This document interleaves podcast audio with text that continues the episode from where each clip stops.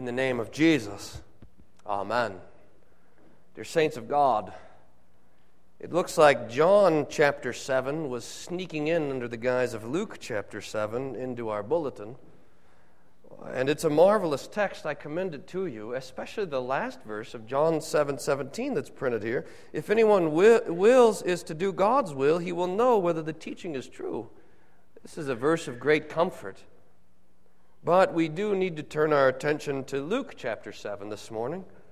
The gospel text that you heard, the raising of the widow's son, the widow from Nain.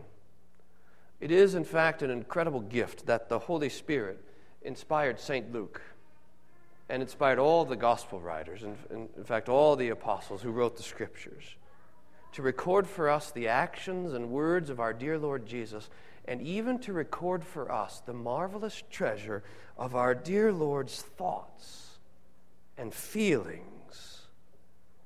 This indeed is a treasure that is beyond measure. Think of it. How, how wonderful that we get to sit here in the year 2010 and consider these ancient words about our dear Lord Jesus and consider even uh, that we can know how he felt and what he thought. We see in the scriptures, and in this text in particular, that everything our Lord does, he does well. And, and the account of the raising of the widow's son is no exception to that. Jesus and his disciples are traveling uh, north to south, from Galilee down to Jerusalem, and they come to a little village called Nain. There's a large crowd that's traveling with Jesus, and, and they're going up into the city, and, and, they're, and they come, this Jesus and his disciples in this crowd come to the gate. And there's another large crowd that's coming out of the gate, coming out of the town. And, and the, two, the two crowds kind of crash into each other right, right there at the gate. Uh, here's Jesus with his disciples and the people following him, and the crowd coming out is a funeral procession. Now, seemingly to this point, this funeral is like any other funeral there's a dead man that's being carried out first, and there is his mourning mother who's coming after him. And Luke gives us this detail. He, says that this woman is a widow, that she'd already suffered the loss of her husband, and, and that she is weeping, and she's surrounded by this crowd. Now, these two processions meet at the gate of the village of Nain. You know how it is when a funeral procession comes down the road. You're supposed to, and people do this less now than they used to, but you know what you're supposed to do when a funeral procession comes. You're supposed to pull over. If you're walking down the highway, or, or, sorry, if you're walking down the sidewalk and the funeral procession comes by, you're supposed to stand still. And, and I see this. A lot of people still do it. Whenever uh, uh, riding in a funeral procession, the, people will stop and they'll wait as, as the procession goes by. It's simply good manners. Maybe there's something else to it as well. This is probably what our Lord Jesus should have done, and his disciples, and the crowd with him. He, he should have stepped back off of the road and, and stood still while this funeral procession went by them like this. Perhaps it would have been good for Jesus and his disciples to join in this procession, to comfort this woman in her mourning. Jesus should have let, and, and this is just common decency, Jesus should have let this man uh, on the coffin pass him by. But he doesn't. Jesus stands there, right in the middle of the road, right in the middle of the gate, right in the way. And when the casket reaches him, he reaches his hand out and he stops this entire funeral procession. Now, if you're not offended by this, it's because you know the end of the story. But pretend for a, pretend for a moment that you don't.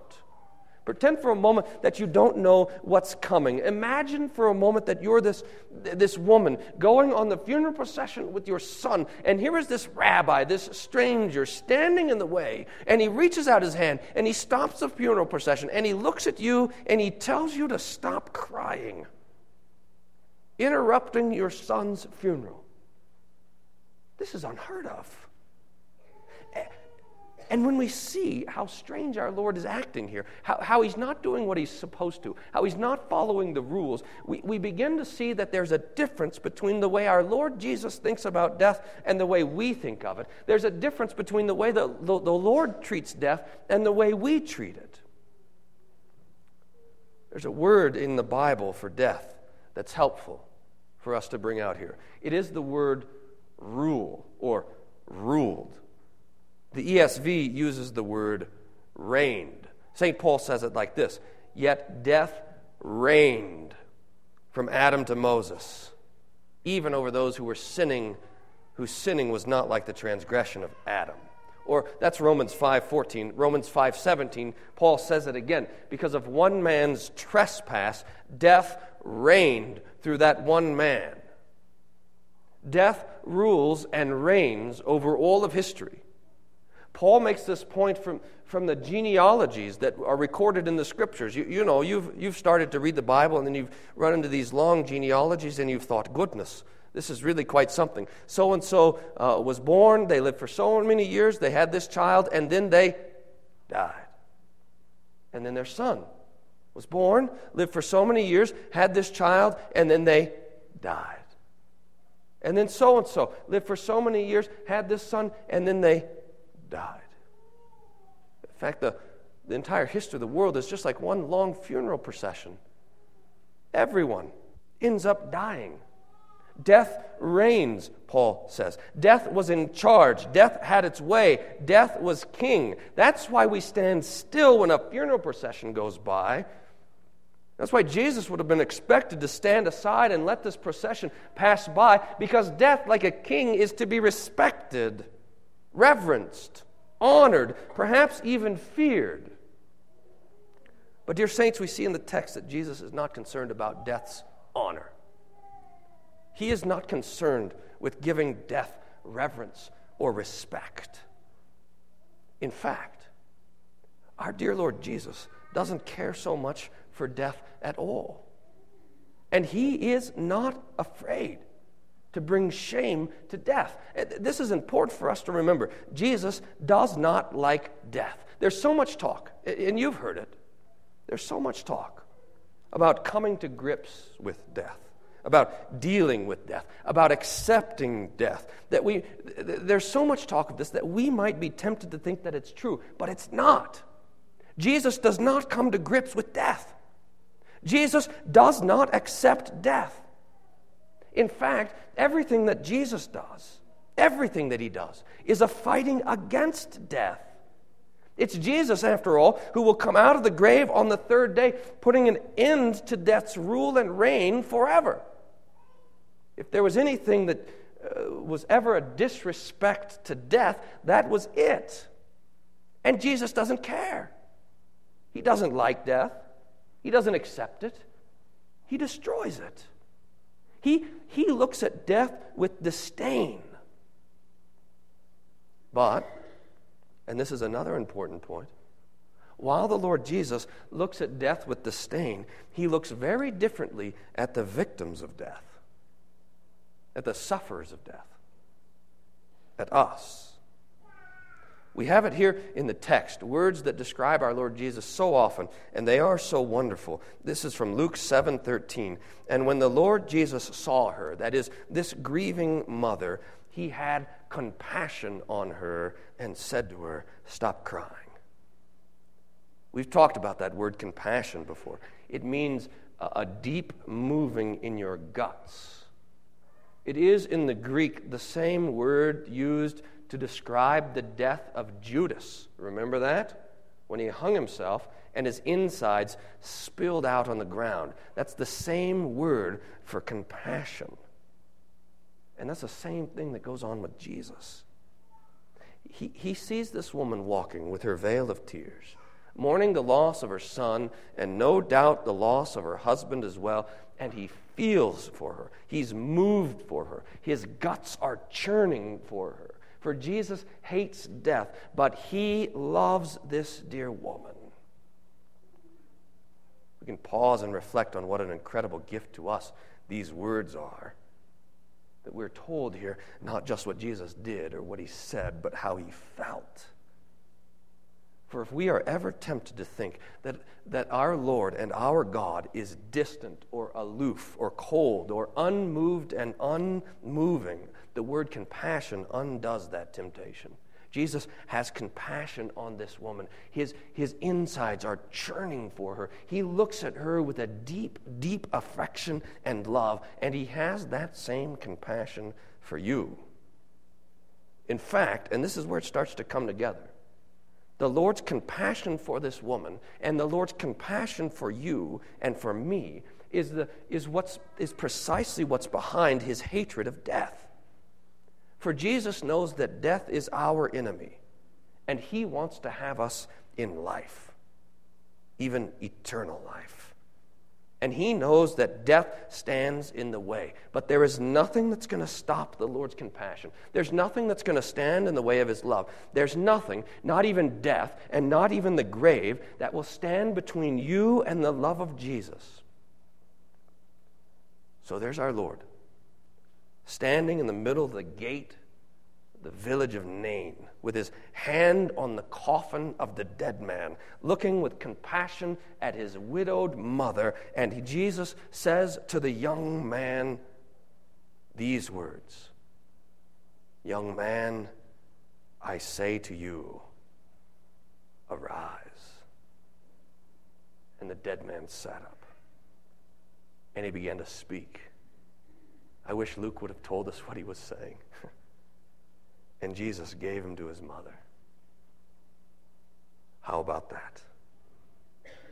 With a word, Jesus undoes death. With a word, Jesus undoes sadness. With a word, Jesus undoes tears. With a word, Jesus undoes this funeral procession. With a word, Jesus undoes the ruling and reigning of death on this day in the village of Nain. With a word, he does all these things. Jesus does not step aside and let death pass by. He stands right there in the way. He stops the great procession of death, the great funeral march that is the history of all mankind. Jesus stands there in the way of death and will not let death pass.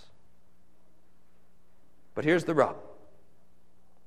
For when our Lord Jesus is undoing death, he himself has to suffer. For while we don't like death, we do deserve it.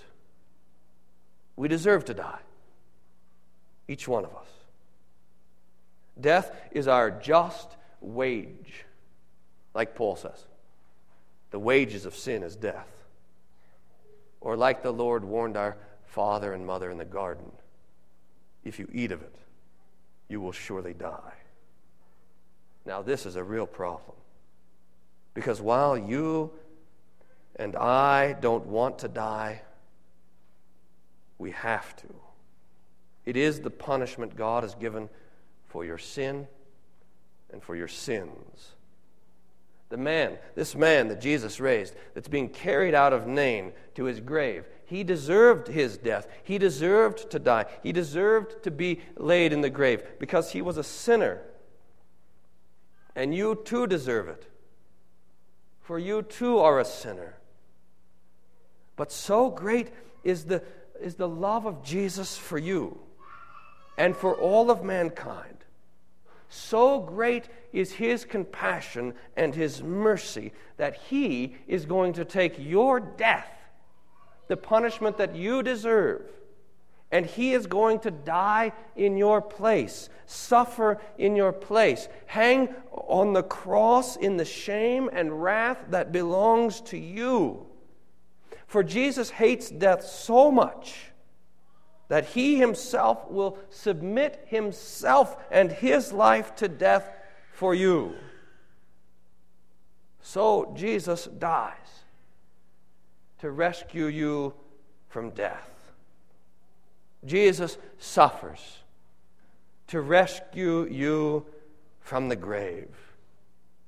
Jesus on the cross takes the wrath out of death, the anger of God out of death, the punishment for your sins out of death, and He takes the fear out of death, for He takes everything bad about death on Himself and makes death for you a blessed rest and sleep because of His death, because of His cross, and because of His resurrection because our Lord Jesus didn't stay dead, but rose, because your Jesus did not submit eternally to death, but rather overcame death in his death and in his resurrection, your Jesus will not let you stay dead either. If our last hour comes before our Jesus does, we will rest in the grave. Our souls will be carried by the angels to heaven, but this will only be for a little while. Soon Jesus will come, and his voice will be ringing out over all of the world a voice and a word that will call us forth from the grave, a voice that will be for us the fulfillment of all of our hopes and our prayers. For then, on the last day, when the Lord calls us out of death into life eternal, he will have us beyond the reach of death, beyond the reach of sin, beyond the reach of sadness, beyond the reach of tears, with Him in life eternal. And this is because Jesus has compassion for you. He loves you. He died for you. He forgives you all of your sins so that you have nothing to fear from death. You, dear saints, you will live forever with Jesus. And this is your comfort and your peace, both now and forever. Amen.